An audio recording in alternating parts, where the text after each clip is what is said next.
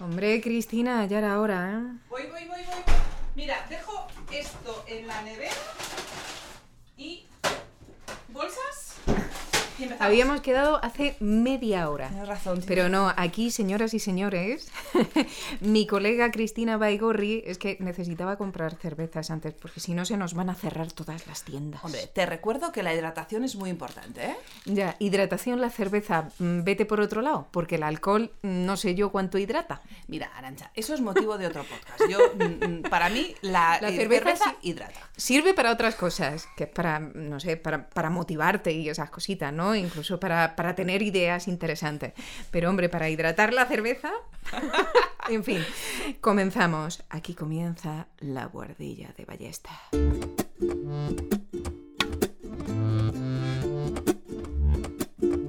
Uy, qué bien te ha quedado eso. La Guardilla de Ballesta, Además, con esa luz. Con Aranzazu San Ginés y Cristina Baigorri.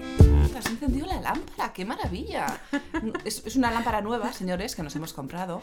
Tiene un diseño extremado, tiene unos colorines fantásticos. Oye, ahora que me la miro, tiene carácter, qué bien, me gusta. Hombre, sí, la lámpara, la lámpara, no te lo voy a negar, la lámpara, la lámpara es chula, pero hombre, tanto como para meterla en el podcast, en fin, yo, y además la he tenido que encender porque, claro, se me ha hecho de noche, pero bueno, ya, bueno, ya, ya, paso, que paso- tarde ya. Que sí, que sí, bueno, ya está.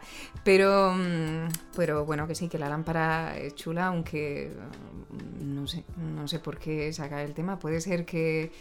eh, no sé, me quieras hablar de lámparas maravillosas o de algún cuento al estilo de Sherazade y las mil y una noches. Ya te digo yo que a mí no me gusta que me dejen a medias. A mí tampoco. bueno, la verdad es que vamos a hablar efectivamente de gente con carácter. Vamos a hablar de una mujer que nació en un antiguo palacio entre trovadores y eventos poéticos. Mira, te estoy poniendo una música. ¡Wow!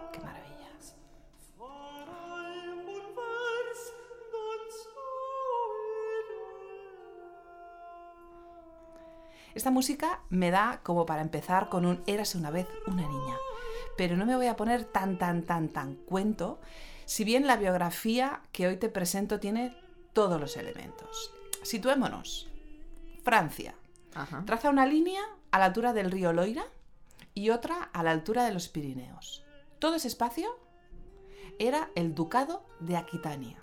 Mm. Y te he puesto esta magnífica música trovadoresca, interpretada por Jordi Saball, que dirige a Esperión 21 y a la Capella Real de Cataluña, porque el abuelo de esa niña del cuento fue el autor de la pieza que suena. Y se llama, perdóname la pronunciación, Pos de Chantage Mes Prestalens. No lo habría dicho mejor. Muchas gracias. Uno de los primeros trovadores documentados. Él se llamaba Guillermo IX de Poitiers, el trovador, duque de Aquitania, y estamos en el siglo XI y XII. Aquitania, Aquitania. Hay un libro, ¿no? Que fue premio Planeta, precisamente, ¿eh? titulado así, Aquitania. Efectivamente, el libro de Eva García Sáez de Arturi. Su libro es una novela de ficción y yo hoy quiero explicarte lo que sabemos de lo que allí ocurrió a través de la historia del personaje de hoy.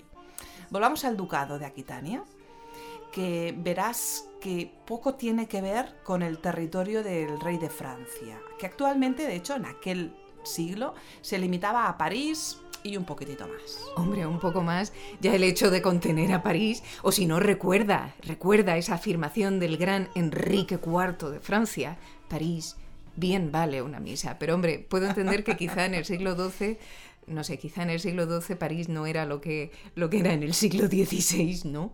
Eh, incluso sin Torre Eiffel, no sé, no sé, y además Aquitania quizá era atractiva. ¿Cómo era? ¿Aquitania merecía más la pena realmente? ¿Cómo era Aquitania? Aquitania dicen que era una maravilla, que era rica económicamente, culturalmente. Decían que la música, la poesía eran el pasatiempo cultural de, de los habitantes y además era un medio de transmisión de historias. Además, salvando los conceptos de igualdad actuales, porque lógicamente son incomparables con, con aquel momento, Claro. eh, está documentado que se educaba prácticamente, y pongamos el prácticamente entre comillas, en igualdad a niños y niñas. Ah, Ojo, o sea, era una zona muy avanzada. En ese escenario, entre 1122 y 1124, la fecha no está clara, nació nuestra protagonista. Ella era Leonor la hija del duque de Aquitania. Em, en, ese, en ese lugar, en ese entorno, nació una niña arrojada, con carácter, valiente y dicen además que muy bella. Hombre, pues a mí esto me suena a una Mérida de la vida, ¿no? Yo soy Mérida y voy a competir por mi propia mano. Pero, ¿qué haces? Bueno, no sé si competía por su propia mano. Pues Leo, la verdad ¿no? es que No no, sé. no se sabe, ¿eh? pero me da que ella, pues lógicamente sabía utilizar el arco. O sea, la verdad es que era... ¿Sabía utilizar el arco, Leonor? Mira, me lo quiero imaginar. Me lo quiero imaginar porque con, lo, con todo lo que te voy a explicar después, me imagino que utilizar el arco era. No, no creo que fuera un impedimento para ella, ni muchísimo menos. Y si no, yo me lo imagino que me queda Vale, vale. El caso es que en toda historia siempre hay un inicio, un detonante. Fallece su padre. Su padre, el duque, muere en una peregrinación a Santiago de Compostela y voilà, se casa con el príncipe Luis, que terminaría siendo Luis VII de Francia. Hombre, eso de voilà, decir, se muere el padre y ella se casa inmediatamente. Yo, a ver, puede ser, quizá tenía un hermano que, que heredó el ducado y la forzó a casarse, o No, bien, o lo- no. no sé. El hermano mayor había premuerto. eh, Premuerto, mira qué majeta, premuerto, ¿qué es eso de premuerto? La gente, ¿cómo va a premorir? Bueno, la gente una- muere o no muere. Una jerga jurídica que decimos los juristas Premuerto. todavía. Pero bueno, premuerto simplemente es que le había muerto al padre. El hermano había muerto antes que el padre. Ah. Y ella, ella pues se había que- quedado de heredera única. Mm, Ah, entonces no tenía. ¿Y por qué? es- Bueno, porque estaría ya previsto ese matrimonio. Estaba, quizá, ¿no? estaba ya pensado, pensemos que eh, en, el siglo, en, en el siglo XII pues, los matrimonios de conveniencia estaban a la orden del, del día, eh, ya estaba Vale, pensado, lo único que el asunto se adelantó. Y bueno, se casan, ella tenía 15 añitos y, y aquí sí que viene, viene, viene el voilà, pero total. O sea, no habían pasado ni 15 días después de la boda, todavía estaban de viaje por el país y se muere el, el padre, de, el padre de Luis. Vaya. Y entonces ellos dos acaban siendo el rey y la reina de Francia. O sea, imagínate, pasas de tu Aquitania natal, era un ambiente muchísimo más distendido y, muchísimo, y, y muy, y muy potente desde el punto de vista cultural, pasas a la corte. Hombre, pues en principio no pinta, no pinta mal el cambio, ¿no? La corte. Em, pero bueno, habría que ver lo que le parecía a ella. Ella estaba. No, estaba Fue todo un cambio, fue todo un cambio y la verdad es que, eh, bueno, ella, ella implantó mm, en, en la corte pues la, eh, lo que había vivido en Aquitania, porque además consideraba que era, pues eso, ¿no? Las, los requisitos para vivir bien, ¿no? Eh, las fiestas, las cenas alegres, la música trovadoresca, la poesía, eh, incluso tan importante fue su influencia en la corte que cambiaron incluso las manera, la manera de vestirse las mujeres. Los Ah. vestidos eran más escotados, había más corpiño, bueno, había más sensualidad, había... mm, Una mujer moderna en la corte. había más vida, efectivamente. Pero claro, todo eso que hizo, se puso a la corte en contra, por no decir otra cosa. E incluso se, pues, se puso en contra alguien muy importante, al abad de Saint-Denis, impulsor del arte gótico en Europa. Esta es precisamente la basílica donde abjuró del calvinismo y se hizo católico Enrique IV, el de París, bien vale una misa, del que hablábamos entonces. Y me imagino, no sé, me imagino ese, esa ceremonia. mm, Ay, probablemente se cantará algo como esto.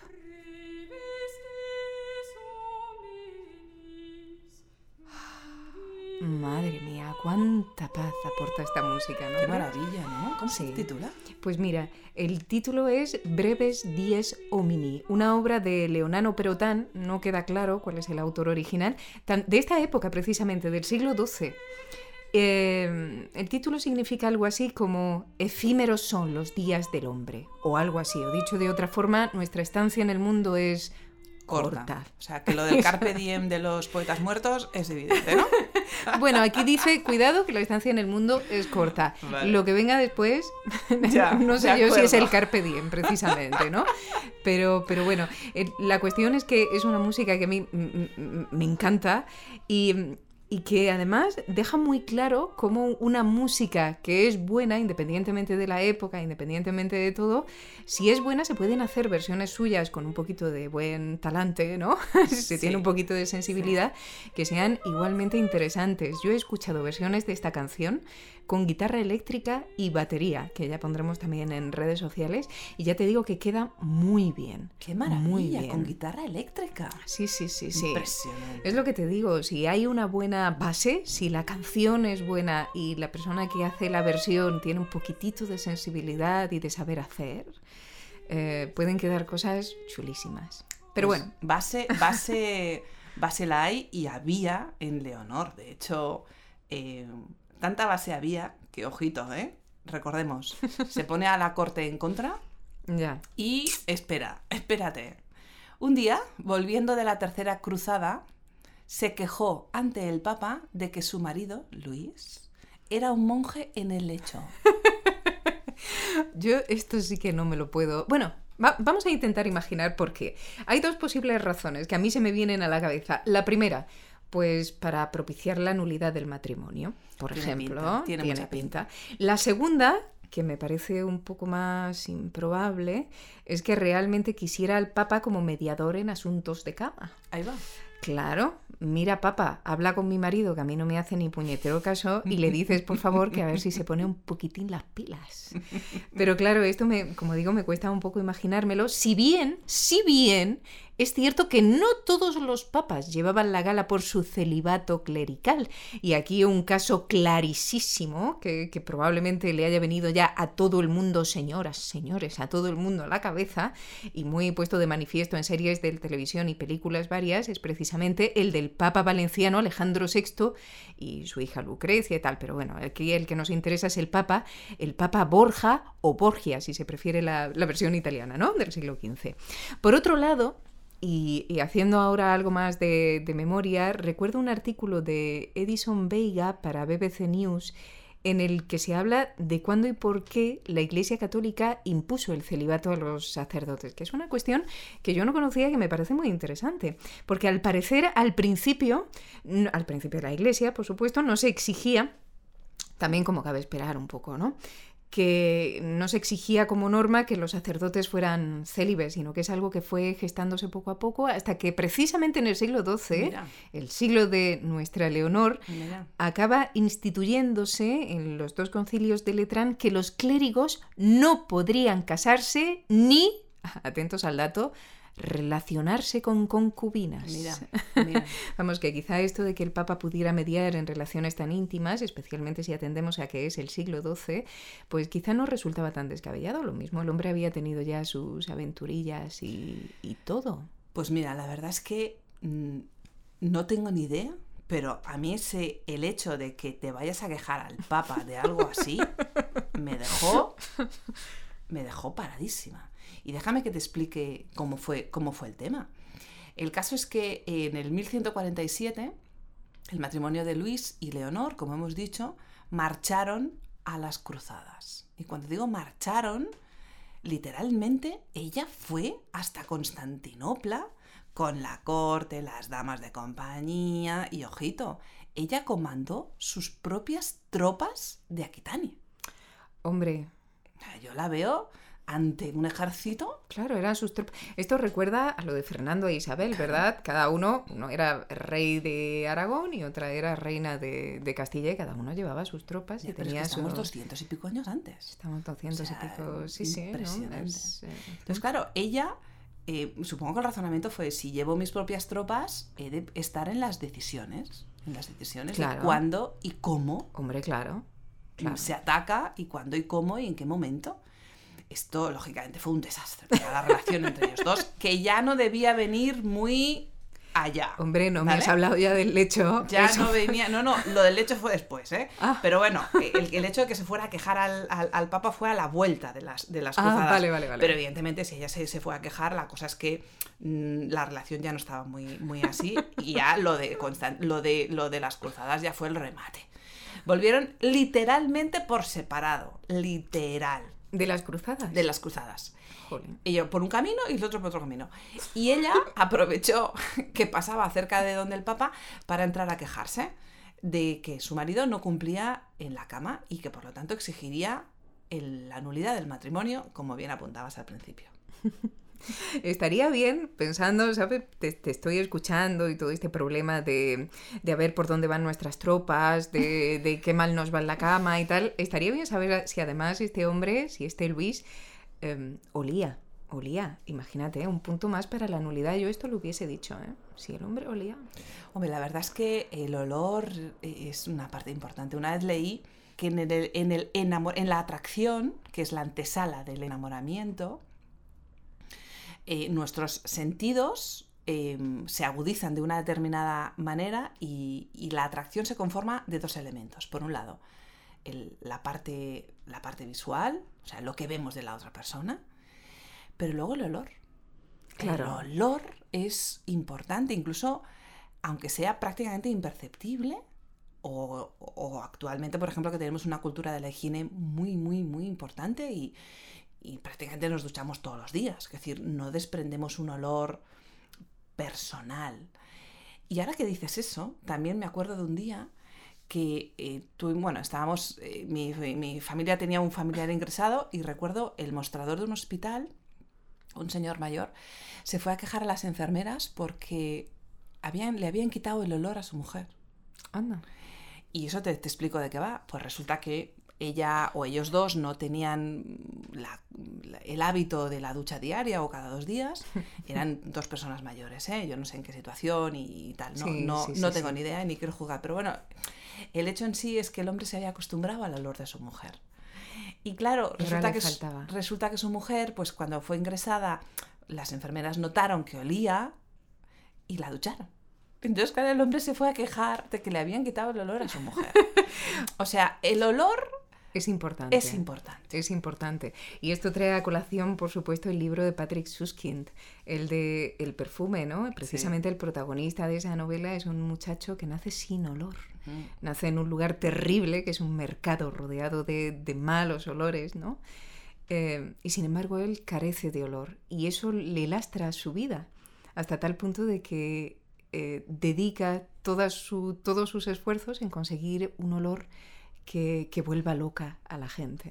En fin, no sé, realmente el olor es un punto importante. Como digo, para, para mí sería un punto, yo soy papá, si yo fuera papá, si eso fuese posible que no lo es, para mí sería un punto importante en la nulidad que a mí me venga alguien, pues imagínate las amantes. Mira, esto es algo que, que escuché una vez a, Nieve con Costrina, a Nieves con Costrina en uno de sus Acontece que no es poco en la SER.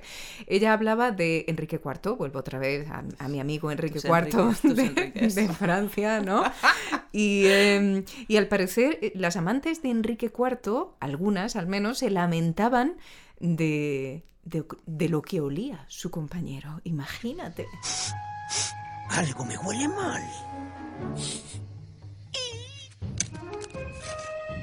Mm, huele a cola de buitre sudado. Bueno, no sé si llegaba a este nivel, pero, pero ya debía ser importante el olor del señor, ¿eh? del señor Enrique IV, cuando ha pasado a la historia. Es que, o sea, este hombre olía en el siglo XVI y nosotras en un podcast del siglo XXI estamos hablando del olor de Enrique IV. Así que, yo qué sé, figúrate si, no sé, permanece, ese conectándolo... olor, ese olor permanece ni aunque abras las ventanas. Claro, Sí, de- figúrate volviendo a los malos aires estos de los que hablábamos en el capítulo de Coco Chanel, no Ah, sé si recuerdas, ¿no? sí. Pues imagínate si realmente los malos aires hubieran sido causa de enfermedades. Bueno, eh, Enrique IV se habría cargado a sus amantes con una habilidad, vamos, a cascoporro, habrían ido cayendo. ¿eh? Como, me como mosquitas, como mosquitas. ¿Cómo, cómo me alegra no ser capaz de imaginarme esa escena? Es que es verdad. Yo no sé si Leonor tenía también esa queja, no sabemos si Luis también olía o, o no olía, pero bueno, el caso es que las quejas le valieron a Leonor la nulidad. Unos añitos más tarde, en 1152. Eh, habían tenido dos hijas, pero nunca se entendieron. Y, y escasamente dos meses después de la nulidad, nuestra Leonor cayó absolutamente prendada, o sea, fue un flechazo de un hombre, de un príncipe también, que se llamaba Enrique de Plantagenet. Hombre, otro Enrique. Otro. Sí, señora. Muy bien. Dicen en los libros que fue un flechazo, un flechazo en toda regla. Se casaron enseguida, como, como hemos dicho, en apenas dos meses. Y, y al principio fueron realmente felices. Pero no te quiero hacer spoiler. Déjame que te concrete entre los dos las posesiones que tenían los dos. Él tenía posesiones en Francia, en Irlanda. Y luego, al convertirse en rey de Inglaterra y casarse con Leonor, que era dueña de Aquitania, conformaron un imperio que los historiadores han denominado como el Imperio Angevino. Tenían conjuntamente posesiones en Francia que multiplicaban a las del rey de Francia. Ojo. Ya, pero el rey de Francia tenía París. Sí, totalmente. Total, manía con París, ¿eh? Lo tuyo con París ¿eh? es algo... bueno, el caso es que eh, nuestro Enrique, el actual marido de Leonor, era un hombre, pues ya hemos dicho, resultó en buena planta, divertido Ah. y muy, muy, muy extrovertido. Muy extrovertido, tal. Con este no tendría problemas en el lecho. Pues mira, con este po- pobre no tenía problemas en el lecho. El problema, el tema es que era tan extrovertido que él tenía otros lechos. Esa es la historia. Pasó de un extremo a otro. Exacto. Ay, qué lástima de mujer. Pasó de un lado a lado. Resulta que él tenía amantes y ella lo llevaba medio bien. Medio bien hasta que, y supongo que el, que el razonamiento del medio bien es, bueno, mientras no se sepa mucho, pues, pues me vale, ¿no? Como estoy tan enamorada de él. Pero claro, llegó un día que Enrique no tuvo otra ocurrencia que hacer público y de hecho presentarla como su amante oficial a una mujer llamada Rosamunde Clifford. Y claro, ese hecho sacó a Leonor de sus casillas. Y, y- y tan de sus casillas la sacó que además de por algún otros motivos políticos, eh, ella, ayudada de sus hijos, en concreto eran tres en ese momento, y de su ex, de Luis de Francia. Los hijos de Enrique. Los hijos de Enrique. Ayudada de los hijos de Ojo, Enrique. ¿eh? O Ayudada sea, por ella, los hijos. los de tres Enrique. hijos y el ex Luis, de, Luis VII de Francia que seguía por allí, le Madre organizaron mía. a Enrique una sublevación en el 1173. Yo no, Ojito, tengo, ¿eh? yo no tengo más que decir que hay que ver. Y fíjate el orden que te he puesto. El enfado por oficializar al amante. Algunos problemas políticos, pero lo primero fue el enfado, ¿eh? Como te digo, yo no tengo más que decir que hay que ver la de problemas que trae la lujuria consigo. Sí, la verdad es que sí. Que no habrían venido mal unas lecciones de matemáticas, yo creo, al bueno del príncipe, del príncipe Enrique, no sé. Como de matemáticas. Sí, ¿Matemáticas? mira. ¿Qué significa aquí matemáticas? Mira, sí, es que, no sé, pensando en, en todo esto, el otro día vi un, un artículo de Ángel Requena para Divulgamat, un artículo muy, muy, muy interesante, muy, muy gracioso, que estaba muy bien, que se titula precisamente Contra lujuria, matemáticas. ¿Perdona? Sí, señora, sí, señora, se titula así y, eh, y en él se muestra la supuesta relación, distintas relaciones, ¿no? Que, que se pueden establecer entre matemáticas y, y lujuria. Y aquí van tres citas interesantes que he extraído de, de este artículo que me han parecido divertidas. A ver, ¿vale? La primera, hablamos de la peligrosa similitud de lujuria y matemáticas. Como, como, como, con peligrosa similitud de lujuria y Sí, matemáticas. esa es la primera relación. A ver. Estamos en el siglo XIX. En una carta, Farcas Bolyai ruega, ruega, repito, a su hijo Llanos que por amor de Dios olvide el estudio matemático. No me quiero yo ni imaginar, o sea, es que no me lo, es que no me lo puedo imaginar. Y tú además los como, padres- como matemática, Sí. efectivamente, que olvide el Sí. estudio matemático. Sí, sí, bueno, ya no ejerzo desde hace tiempo, pero, bueno, pero eso queda, ¿eh? Eso pero queda. al final uno lo es siempre, Claro, o- siempre. O, o quiere serlo siempre. Sí. Pero bueno, no me quiero yo imaginar a, a los padres actuales diciéndole a su niño, no hagas matemáticas, en fin, una cosa... En fin, cita, como digo, ¿eh? Carta de Falcas Bolyai a su hijo Llanos. Abro comillas. Témelo como a las pasiones sensuales, porque lo mismo que ellas puede llegar a absorber todo tu tiempo y privarte de tu salud, de la paz de espíritu y de la felicidad en la vida. Yo he atravesado esta noche sin fondo que extinguió toda la luz y la alegría en mi vida. Aprende de mi ejemplo. Cierro comillas. Me encanta lo de he atravesado esta noche sin fondo. Madre mía, madre mía, qué drama. Lo debió pasar muy Fatal, mal, muy este hombre. mal, este señor Farkas Bolyai con, con las matemáticas. Y esto me recuerda además a un libro que, que yo leí en, en mi juventud, pues poco año, poco tiempo antes de iniciar la carrera, yo creo, ¿no? Eh, yo creo, yo creo que sí. Que se titula El tío Petros y la conjetura de Goldbach, que es un libro muy agradable en el que el protagonista precisamente es el tío, el tío Petros, que es un experto matemático que disfruta, que se apasiona con las matemáticas, ¿no? Él dice mathematicus nascitur non fit, los matemáticos nacen, no se hacen. Wow. Bueno, ole. y este hombre es un apasionado de las matemáticas que, sin embargo, en un momento dado, ve bloqueada su vida porque se encuentra con un problema que no es capaz de resolver, precisamente la conjetura de Goldbach, que no es capaz de demostrar, ¿no? Ah, vale. Una afirmación que todo el mundo considera que es cierta, pero que no se ha demostrado, y hasta que no está demostrada, esta conjetura dice lo siguiente, lo digo por si alguien quiere bloquear su vida mm, del otro lado, intentando... No bloqueen intentando su luz, demostrar. su noche sin fondo. No atraviesen una noche sin fondo. Sí, bueno, aquí cada uno es libre de atravesar las noches sin fondo que quiera, ¿no? La conjetura de Goldbach, siglo XVIII todavía sin demostrar, que yo sepa, es la siguiente.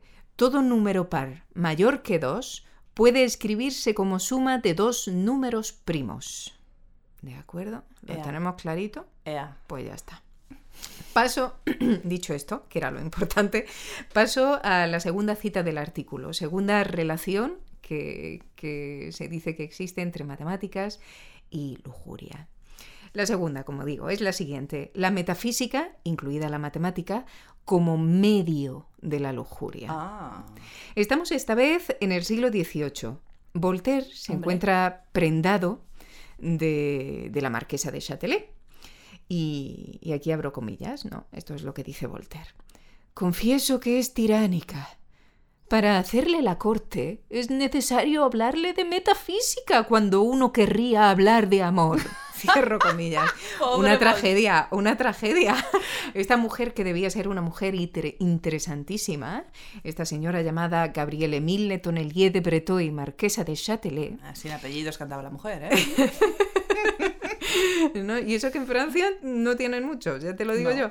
Pero, pero sí, sí, la nobleza siempre, siempre se sale. Eh, Pero qué pena Voltaire, ¿no? Hombre, Claro, qué hombre- pena, ¿no? Pero yo me pongo un segundo en la piel de Voltaire. Todo el día ahí, en plan sesudo, pensando en sus cosas, que ojito, ¿eh?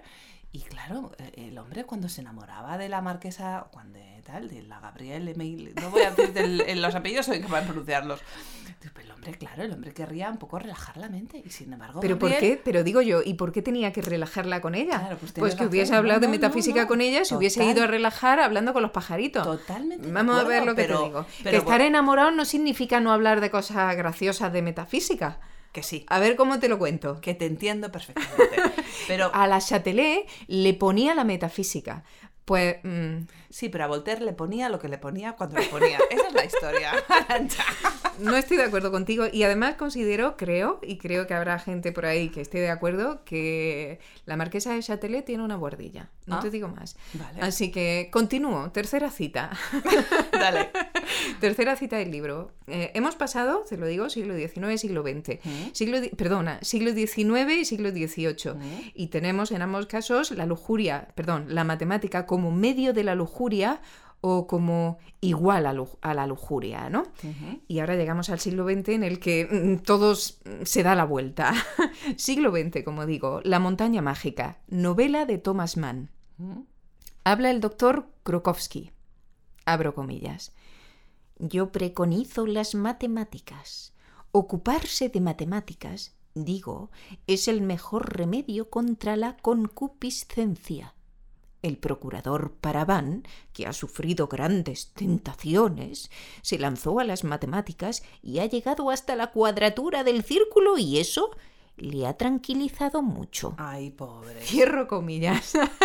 Ay, si tan solo Leonor, si tan solo Leonor le hubiese regalado a Enrique una regla y un compás. Mira, Arancha, mm, yo no sé si Leonor le regaló o no una regla, pero repasando las tres citas que has dicho, en apenas 200 años, ¿no? Del siglo XVIII al siglo XX, hemos pasado de la similitud de la lujuria y la matemática, el- la matemática como medio de la lujuria, a, la matemática como un, an- un antídoto a la, la lujuria. A mí me da la sensación que como, so- como sociedad hemos perdido, Hemos perdido hemos mucho. perdido punch, hemos perdido flow, hemos Pues, perdido... pues mira, ahora que lo no es tontería lo que dices, ¿eh? De repente hemos alejado la mente de lo sexual. Pues sí. Da la impresión de lo sexual y lo sensual. Y eso es una pena, efectivamente. Totalmente Efectivamente, es una pena porque al final la mente tiene mucha importancia en el placer. No sé quién dijo que el órgano sexual más potente es el cerebro. Pues mira, yo Y- le si- daría la razón, la verdad. Y sin embargo, y además es que es así, eh, eh, cuando te imaginas las cosas, cuando recreas o lo que has vivido o lo que pretendes vivir, eh, no sé, eh, ya forma parte o la antesala o lo que ha quedado. Entonces, Sí. es una lástima que en el siglo XX concibamos prácticamente las matemáticas, o sea, ya para empezar, como un antídoto, ¿no?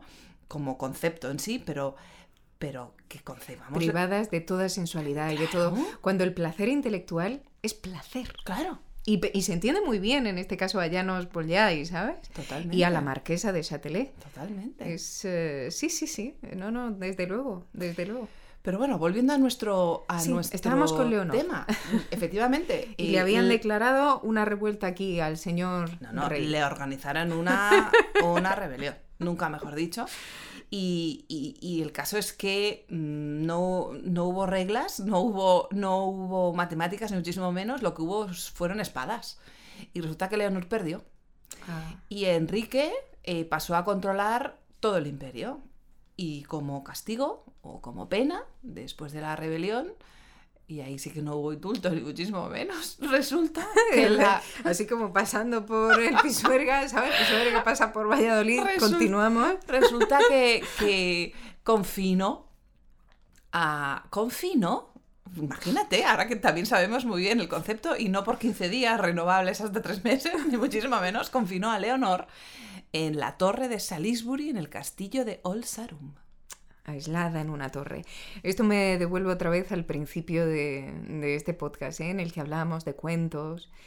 Eh, no sé, ese, ese ha sido un tópico, el de las princesas encerradas en torres, ¿verdad? En este caso era una reina, pero no fue la única, ¿eh? y no solamente en cuentos, sino que, que uno puede pensar también en, mm, no sé, esto de confinar es algo que, que se lleva mucho con exesposas, o si no que se lo pregunten a, a otro Enrique, a otro Enrique, mira, a otro Enrique, sí señor, eh, me mola a mí esto. Eh, el caso más conocido, como digo, es de este otro Enrique, eh, Enrique VIII de Inglaterra y el de Catalina de Aragón y Castilla. Que, que fue su primera esposa, hija de los reyes católicos, sobrina de otro Enrique. Mira, Enrique, otro Enrique, ¿eh? Otro Enrique, mira, yo creo, voy a hacer un paréntesis, yo creo que realmente en Europa, ¿tú te acuerdas esto que se decía? Por lo menos a mí me lo decían de pequeña, ¿no? La península ibérica, había tantos árboles que se podía atravesar la península, una ardilla podía atravesar la península saltando de árbol en árbol, tal. A mí me lo decían también. Luego se ve que se demostró que no era cierto. ¿eh? Ah, no era Pero cierto. bueno, Qué lástima. Es igual, era, Porque- pero era una imagen muy bonita, ¿verdad? Muy bonita, yo me imaginaba la ardilla. También. Bueno, pues igual se podría atravesar la historia de Europa yendo de Enrique a Enrique y yo lo estoy demostrando ahora mismo. En fin, sigo. Entonces, Enrique VIII, que encierra a, a la Catalina esta de Aragón y Castilla, que como digo, era sobrina de otro Enrique, Enrique IV de Castilla, del que se decía, y esto fue una cuestión muy importante, ¿no? Para la, la que sería futura reina Isabel I de Castilla, para alcanzar la corona, ¿no? Del que se decía que era impotente. Existe, mm, existe un ensayo biológico, un ensayo biológico delicioso sobre Enrique IV de, de Castilla y su tiempo, eh, de Gregorio Marañón, que, que ya digo yo que merece mucho la pena leer. ¿eh? Gregorio Marañón es nuestro Doctor House. Efectivamente, nuestro doctor House, nuestro doctor House, eso, español, y, eh, y bueno, se ve muy bien reflejado en ese, en ese libro, ¿eh? muy ameno, en el que se hace un recorrido. A ver, ¿era impotente o no era impotente? Pues vamos a analizar lo que tenemos y los datos que tenemos, ¿sabes? ¿Sabes? Una historia, en fin, una preciosidad de libro. Pero bueno, eh, mucho lío para decir que a la pobre Leonor la mandaron a una torre, como a muchas otras antes y después que ella, probablemente, y que no, no debió ser nada agradable, pero bueno, mejor que ejecutarla, como dice Enrico VIII, por ejemplo, con Ana Bolena y alguna otra, pues... Sin duda, no, no, no, ya sin está. duda. sin Pero que debe ser desagradable, sí. Ella estuvo presa en esa torre hasta que Enrique murió. Y no murió hasta 1189. O sea, que pasó allí Pasó, pasó treinta y tantos años. Una, no, treinta y tantos no, perdón, me estoy equivocando. Tengo el dato de que cuando salió de la torre, cuando la liberaron, Leonor tenía 67 años, que para aquel momento era muy mayor. Sí, sí. En el tiempo que estuvo presa, que fueron bastantes años, se le murió el, hijo, el, primer, el primer hijo y le quedaron dos. O sea, se le murió el primogénito y quedaron dos. El segundo de los hijos, te va a sonar muchísimo, era Ricardo Corazón de León. Hombre, hombre, claro que sí. Uh, Y este era su predilecto. Pero déjame que te ponga cómo sonaba Leonor en esa torre. ¿Cómo hemos podido llegar a estas navidades desde que nos conocimos? Peldaño a peldaño. ¿Estás diciendo que no quieres que le dé mis provincias a John? Precisamente. No te soporto cuando presumes tanto. Lo sé, lo sé. No quieres a Richard y no quieres a John. Lo has captado. Ah, bien. Entonces que me aspen. Dime qué quieres. ¿A qué aspiras, esposo? A otra esposa. Va, otra esposa, demoledor. Me parece demoledor. Mira, yo. Es que me dan tanta rabia estas cosas. Yo. Así. Te. Envalentonada ahora. Estás indignado. Lo que diría es, ¿así? Pues yo quiero otro esposo, o no, o mejor sin esposo, pero me llevo a Kitania conmigo. Ala, ahí te quedas con tu torre. Pero, pero bueno, de todos modos, la voz que hemos escuchado, ella es Catherine Hepburn, efectivamente, pero la voz que hemos escuchado es la de la gran María Luisa Sola, ¿eh? grande entre las grandes del doblaje de este país. Sin duda. Fue la actriz de doblaje que, do- que dobló, valga la Sí. redundancia, a Catherine Hepburn Sí. en la película El león en invierno, una película de 1968, donde comparte cartel con Peter O'Toole, que interpreta a Enrique. Es un peliculón, es muy recomendable. En concreto, la interpretación de Catherine Hepburn le valió uno de los cuatro Oscars que le dieron durante su carrera, pero curiosamente ella no fue a recoger ninguno. Anda, ¿y eso? Bueno, Catherine Hepburn fue una mujer muy adelantada a su momento, a su, a su momento en la historia. Estamos hablando de los años 50. Era muy buena actriz, tenía muchísimo carácter. De hecho, todos sus personajes desprenden, desprenden su, su- su esencia totalmente. Em, pero no, nunca permitió, nunca quiso compartir con el público su parte privada, su vida privada. Se decía de ella que no le gustaban los hombres, que le gustaban las mujeres. Y claro, en la América de los 50 eso era un tabú. Aunque ella no había sido la primera, desde luego, de las grandes actrices, a uno se le viene a la cabeza, eh, espero no equivocarme, creo que, que estoy acertada cuando lo digo, Greta Garbo, por ejemplo, ¿no? Era una mujer a la que le gustaban las mujeres y de hecho en algunas de sus películas como Reina de Suecia, no recuerdo exactamente cómo se llama esa película, que es una maravilla, eh, se la ve vestida de hombre todo el tiempo. Es decir, ella es la gran reina de Suecia. Se enamora de un español, por cierto. ¿Se llama Antonio? No me acuerdo. Antonio. Me suena a mí que sí. Pero bueno, esa es una película muy interesante. La cuestión es que Catherine Hepburn no fue la primera y no será la última, desde luego. Y es una pena que la gente se tenga que ocultar. Otra cosa es que, que sea celosa de su vida privada. Cada uno puede mantener en secreto lo que le dé la gana. Pero el verse obligado a no, a no mostrar su vida, bueno, pues ya está. En cualquier caso, eh, veo que te gusta como actriz Catherine Hepburn, ¿verdad? Sí, a mí Catherine Hepburn, ya lo has dicho tú, a mí me parece, a diferencia de Ingrid Bergman, no es por volver a... que yo reconozco que debe ser... Casa Blanca. piensa por mí, piensa por todos nosotros, es que me da mucha No, rabia. vale, ya nos quedó claro que no te gusta. No me mola. Y tengo que reconocer que, que, que me pueden los prejuicios, ¿sabes? Es una gran actriz, dicho por gente que sabe mucho más que yo, incluida tú. Bueno, bueno, bueno. Y, bueno. eh, y, eh, bueno, que sí.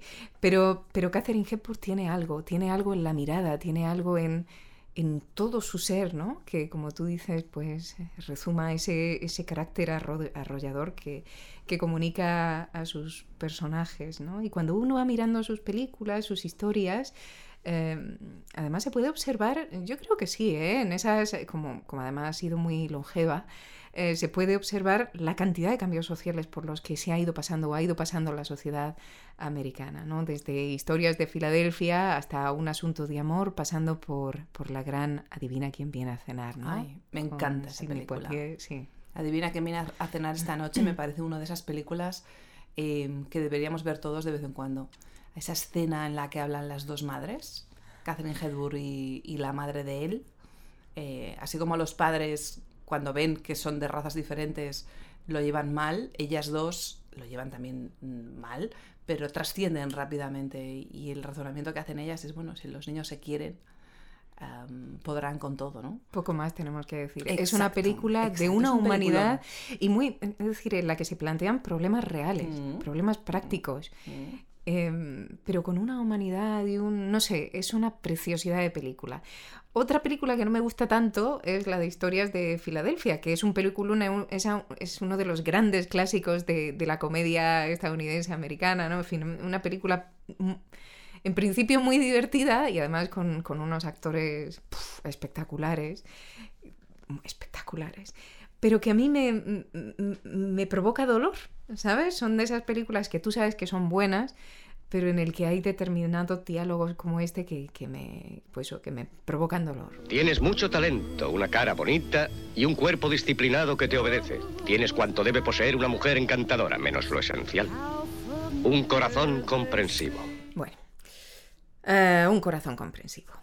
Eh, básicamente, si yo recuerdo bien, eh, en esta escena la protagonista, que es Catherine Hepburn, habla con su tío, quien le dice que, ya es hora de que se apacigüe, porque si no, pues poco menos que va a acabar su vida sola, lo que sería una pena, dado lo, completita que es, ¿no? El personaje. Eh, no sé, eh, Catherine Hepburn ahí hace una mujer de, de mucho carácter, también un poco alocada, es cierto, ¿no? Pero, pero una mujer de mucho carácter y con tal. Y bueno, hay que recordar que esta película es del año 40, así que me reitero, la época, el tiempo, las personas, tal y cual, ta, ta, ta. Del año 52 también es otra película muy similar, también un peliculón, que es Un hombre tranquilo de John Ford. Eh, en la que la idea es más o menos la misma, como he dicho, ¿no? Hay que, hay que domar a una muchacha tan linda e interesante. Y lo que es peor, hagámosle ese favor, ¿sabes? Hagámosle ese favor. Vete a tomar por saquito. Año 50. Pero, pero bueno, eh, sigo. La cuestión es que la época es muy importante y, eh, y resulta muy difícil ver determinadas películas de ciertas épocas, aunque haya otras películas también de esa época que resulten bastante más sencillas que ver. Por ejemplo, me viene a mí a la cabeza Laura, Laura de Otto Preminger, eh, que es una película deliciosa, es cine negro no sé, muy bien creado. Además, es una película cortita, no dura más de 90 minutos. Oye, pues esta me la apunto, que no sí, la he sí, sí. Y además tiene una banda sonora que la tienes que buscar, Mm, porque ah, pues. es maravillosa. Hemos escuchado un poquito antes en el corte, porque no he sido capaz de desligar el corte de, de- de esa música. Se la puse en un momento dado de mi vida y ahora no soy capaz de encontrar el corte suelto. Otra que quiero recomendarte a ti, Sí. de Catherine Hepburn, si me permites, Claro. es En el estanque dorado. Ah, Yo tengo una relación con esa película maravillosa. Mi familia vivía durante un tiempo largo eh, en una vivienda que, que tenía un videoclub al lado. Y entonces, claro, nos, nos hicimos socios eh, del, del videoclub y cada viernes había pizza y peli ah, mira qué bien. que es un plan absolutamente maravilloso y familiar que recomiendo a todo el mundo y que seguro que muchas familias hacen, o solteros y solteras del mundo. El caso es que alguien cogió esta película en El estanque dorado. Es una película preciosa donde aparece Catherine Hepburn y Henry Fonda. eh, Ya y su- maduros, y su, hija Jane ya- Fonda, pero bueno, ellos dos, Catherine y Henry, son mayores ya, es un matrimonio maravilloso, pero claro, ya pues, casi, casi 80 o 70 y tantos, y eh, nos explica que durante toda su vida habían pasado veranos delante de un estanque, y ese último verano pues no iba a ser diferente. Entonces, en esa película habla o ves eh, la vida, eh, la vejez, el amor, las cosas no resueltas con la hija. La verdad es que es, es una película, es pura vida. Tanto nos gustó a mi familia que la compramos. Y la tuvimos, recuerdo, en el armario al lado de la televisión, años y años y años. De hecho, luego se interpretó en el teatro y fuimos todos a verla. Nos pareció un obrón maravilloso. De verdad, recomendable. En el estanque dorado, no se la pierdan. Para nada. ¿Qué te parece si nuestra siguiente guardilla va de ella, de Catherine Hepburn? Hombre, pues siempre que dejemos un poco de lado Francia, porque porque es que estamos muy en Francia últimamente. pues mira, no, no me parece mal si dejamos un poco de lado Francia y ¿Eh? vamos a otro sitio y además Catherine Hepburn merece, merece una guardilla. Pues- La marquesa de Châtelet también, ¿eh? Pero Vale. dado que es francesa, la dejamos para más la tarde. dejamos para más adelante. Sí. Totalmente de acuerdo. Déjame que te cuente Sí. qué le pasó a Leonor al salir de la torre. Bueno, había muerto Enrique. Le Ah. había muerto el hijo, el primogénito. Le quedaban dos. Recordemos que es Ricardo. Le quedaban dos de Enrique, perdona, de porque Enrique. tuvo dos, hijas con el otro. Porque había tenido dos con el primero, con Luis. Eso es. que ya eran mayorcitas, claro está. Y teníamos a, a Ricardo y a John. Eh, a, a Ricardo y a Juan, perdón. Lo estoy diciendo en inglés porque me viene del corte. Recordemos que en el corte ella habla, no quieres a Richard, no quieres a John. Bueno, pues ese John era Juan. Y el caso es que, claro, al morir Enrique, el sucesor a la corona era Ricardo, el mayor, que luego terminó siendo Ricardo Corazón de León, ya sabemos todos. Y nació entre ellos dos, porque había sido Ricardo el heredero, pues cierta mala leche, por no decirte que, que se replicó prácticamente la historia de Caín y Abel. Juan se había quedado sin tierra, por eso le apodaron Juan sin tierra y, y empezaron a hacerse, mm, no quiero decir una palabra que empieza por, EP, por P, pero bueno, digamos que malas pasadas, vamos a dejarlo así. Eh, creció entre ellos dos, como estoy diciendo, una gran envidia, que es el motor, es uno de los motores de la vida, desgraciadamente, la envidia. Y, y Juan se la lió, se la lió, se la lió a Ricardo. A la vuelta de la tercera cruzada, eh, resulta que eh, Juan, Juan sin tierra, patrocinado por Enrique VI de Alemania y... Hombre, otro Enrique. Otro Enrique Lo que yo te diga. eh, junto con el rey de Francia, que ya era un tal Felipe, Felipe II, Mm. pues no sabéis lo que hicieron. Resulta que secuestraron a Ricardo Corazón de León. Ah. Leonor era en ese momento regente, claro, porque Ricardo estaba en las cruzadas y alguien se, quedía- se tenía que quedar al mando. Y no sabes lo que hizo Leonor, pues se puso a trabajar y, bueno, prácticamente hizo, hizo como una especie de campaña de renta.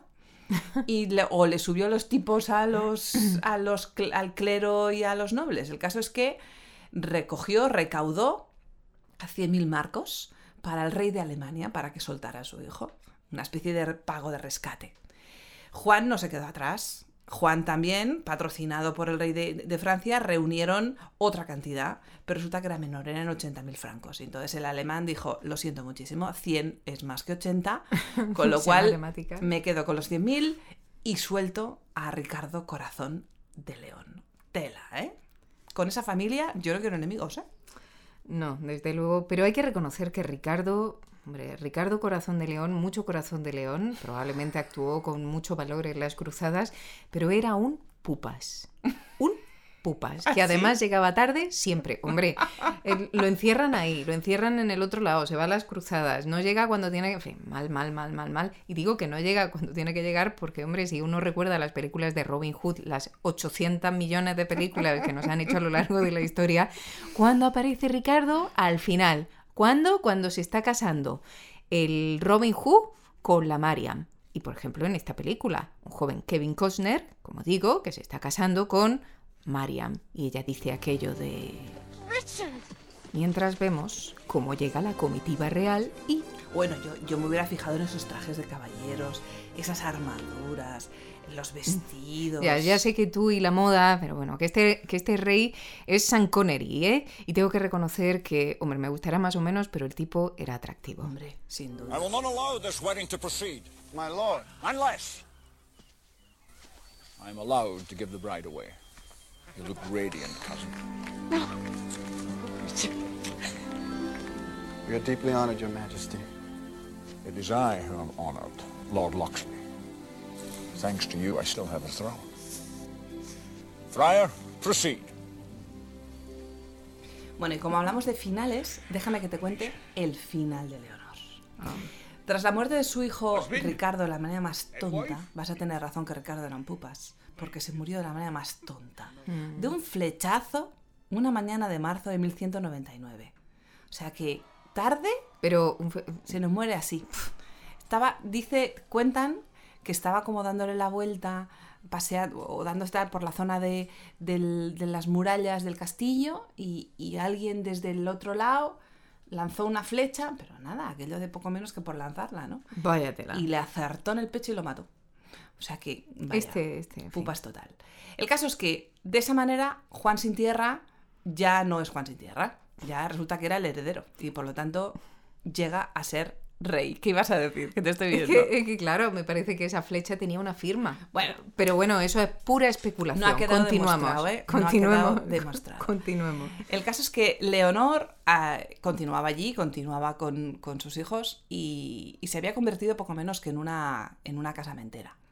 Porque recordemos que había tenido dos hijas con Luis. Con Enrique había tenido niños. Pero Ricardo ya tenía niñas, en resumen. Que había mucha gente por casar. Y ella se había quedado un poco al cargo de todo este asunto. Y había gestionado más de un enlace, confirmando un poco que todo estaba bien. O sea, bueno, se dedicaba un poco pues a lo que había que dedicarse, ¿no? Que es básicamente pues a colocar a la gente. El caso es que la muerte le, la, la sorprendió con 82 años, ¿eh? Que en aquel momento 82 años eran muchísimos años. Y más después de una vida así. Sí, sí. Murió, eso sí, está demostrado en el 1204. Recordemos que el nacimiento no lo tenían claro, bailaban dos años ahí, pero la muerte sí que está clara. Y está enterrada en la abadía de Fontainebleau y exigió y pidió que se le enterrara con su hijo y con su amado esposo Enrique. A pesar de haberla metido en la torre y haberla confinado no sé cuantísimos años, ella no le guardó rencor. No en definitiva, entiendo. una mujer valiente, arrojada, con una vida intensa. Recordemos sus, sus logros. Fue tres veces reina, dos por matrimonio, otra por regencia, y fue madre de dos reyes. O sea que yo creo que fue una mujer que para haber nacido en el siglo XII tuvo muy claro que su papel en la vida no estaba detrás de nadie. Si acaso al lado de alguien, en el mejor de los casos. Bueno, pues me parece una forma maravillosa de acabar. Acabar junto a alguien, siempre. bueno, pues, pues ya que tardaste por la cerveza, yo ahora iría a la cerveza de nuevo. Venga, te voy a abrir ¿Va a una. hacer una lentejita? Sí. Y volvemos el próximo mes, el día 1, con una nueva buhardilla de ballesta. Quién sabe si dedicada o no a Catherine Hepburn. Cuídense mucho, disfruten de la comida, de la bebida, de la vida en general y síganos en redes sociales. En nuestras redes sociales, ya saben, somos Lironda Producciones y nuestra página web lirondaproducciones.com. Hasta pronto. Adiós. Adiós. La Buhardilla de Ballesta.